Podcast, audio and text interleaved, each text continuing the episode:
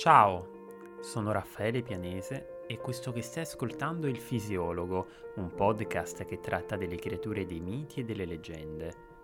I racconti antichi sono spesso popolati di protagonisti e comparse che poco o nulla hanno di umano, figure così affascinanti da non conoscere mai tramonto. Se desidererai ascoltarmi per i prossimi minuti, ti condurrò alla scoperta dei loro segreti non mi resta quindi che augurarti un piacevole proseguimento e un buon ascolto.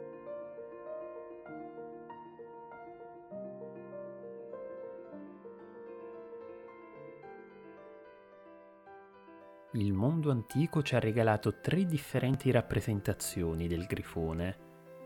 Talune fonti parlano di un grifone uccello, dal possente corpo leonino e dalla testa di rapace Altri documenti accennano invece a un grifone leone, con il corpo e la testa di leone, ma con le zampe posteriori che ricordano quelle di un'aquila. Infine, il grifone serpente, una creatura ibrida composta dal corpo di un leone, dalla squamosa testa di rettile e con le zampe posteriori di un uccello.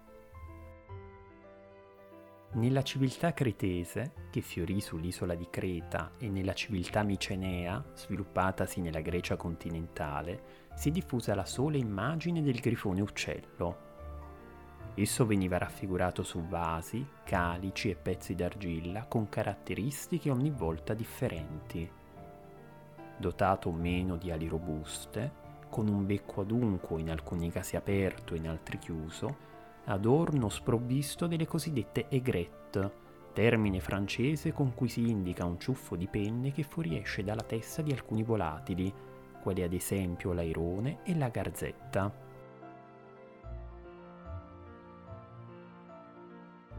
La maggior parte delle fonti letterarie afferma che i grifoni dimorassero sui monti Ripei, un'erta catena montuosa collocata nelle pericolose terre del nord, e che fossero i fieri custodi di tesori traboccanti d'oro. E tali ricchezze, favolose e scintillanti, non passavano di certo inosservate. Erano infatti numerose le occasioni in cui l'oro veniva preso d'assalto dalla misteriosa popolazione degli Arimaspi, nella Naturalis Historia, lo scrittore romano Plinio il Vecchio descrive tale tribù come abitatrice delle barbare regioni che confinavano con le estremità settentrionali della Scizia, terra che raggruppa le steppe dell'Asia centrale. Da ultimo, Plinio ci riporta che tale popolo fosse composto da esseri che possedevano un occhio solo, simili in ciò ai leggendari ciclopi, e che conducesse una guerra costante contro i grifoni col fine di impossessarsi dei preziosi giacimenti aurei.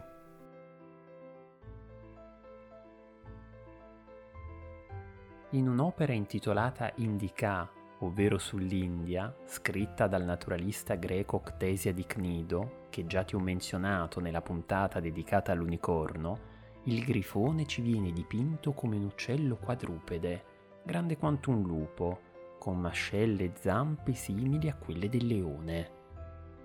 Il petto è abbellito da piume rosse, mentre quelle che ricoprono il resto del corpo sono nere. Lo scrittore romano Claudio Eliano, invece, menziona altri particolari degni di nota. Stando a quanto riportato dalla popolazione della Battria, un'antica regione dell'Asia centrale, il colore degli occhi dei grifoni sarebbe simile a quello delle fiamme.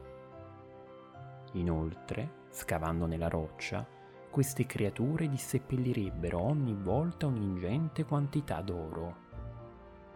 Una parte verrebbe usata per creare il nido, un'altra invece finirebbe per rotolare lungo i ripidi pendii delle montagne, pronta per essere garnita dagli uomini che si trovano nelle vicinanze.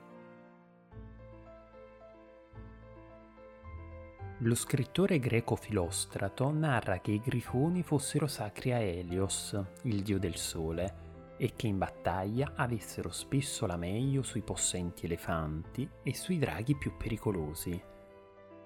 Racconta anche che avessero le sembianze di un leone, ma che rispetto al felino africano fossero più forti perché in possesso di un paio d'ali che utilizzavano come potente arma offensiva.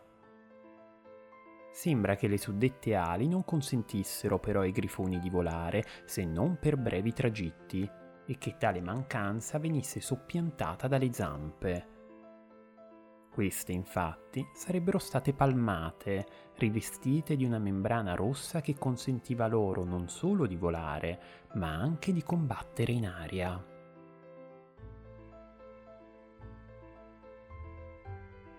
Nell'asino d'oro, lo scrittore Apuleio apostrofa i grifoni come abitanti dell'Iperborea, una remota regione settentrionale.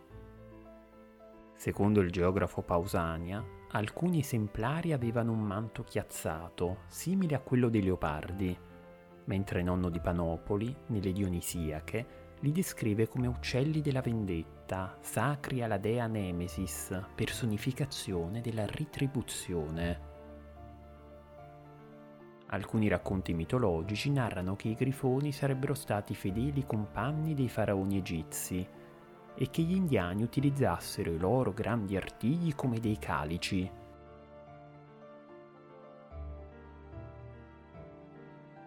La figura del grifone ha seguitato ad affascinare anche i scrittori di epoche successive.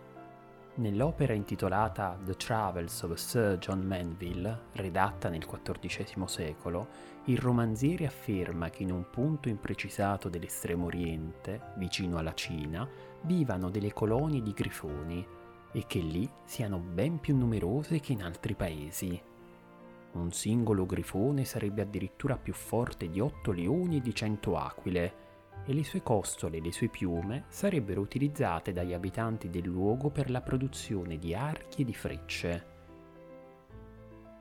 Col passare del tempo, il grifone è stato oggetto di interessanti trasformazioni. Nel poema Orlando Furioso, scritto da Ludovico Ariosto nel 1532, il grifone è divenuto un ippogrifo, cavalcatura di tre celebri personaggi, il mago Atlante, il cavaliere Ruggero e Astolfo. Le ali, la testa, il piumaggio e le zampe anteriori assomigliano a quelle del grifone, mentre la parte posteriore richiama alla mente un corpo equino. Iugentur iam gripes equis, così scrive Virgilio nell'ottava egloga delle bucoliche. Da oggi i grifoni si incroceranno con i cavalli verso che per Ariosto fu proficua fonte di ispirazione.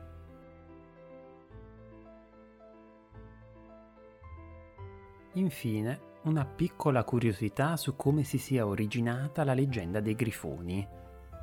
Si ritiene che durante i loro viaggi alcuni nomadi della Scizia, terra corrispondente alle steppe dell'Asia centrale, abbiano più volte riferito ai greci quanto ricchi e incredibili fossero i giacimenti d'oro nascosti nelle profondità delle montagne cinesi e mongole. In quest'area geografica i paleontologi hanno riportato alla luce numerosi fossili appartenenti al cosiddetto Protoceratops, un dinosauro erbivoro vissuto nel Cretaceo, dal muso terminante in un becco aguzzo e dalle zampe provviste di grandi artigli due caratteristiche fisiche che, guarda caso, sovente ritornano nell'iconografia dei grifoni. Sarebbe stato dunque tale rettile preistorico ad alimentare l'antico mito dei grifoni, valorosi custodi di inestimabili tesori.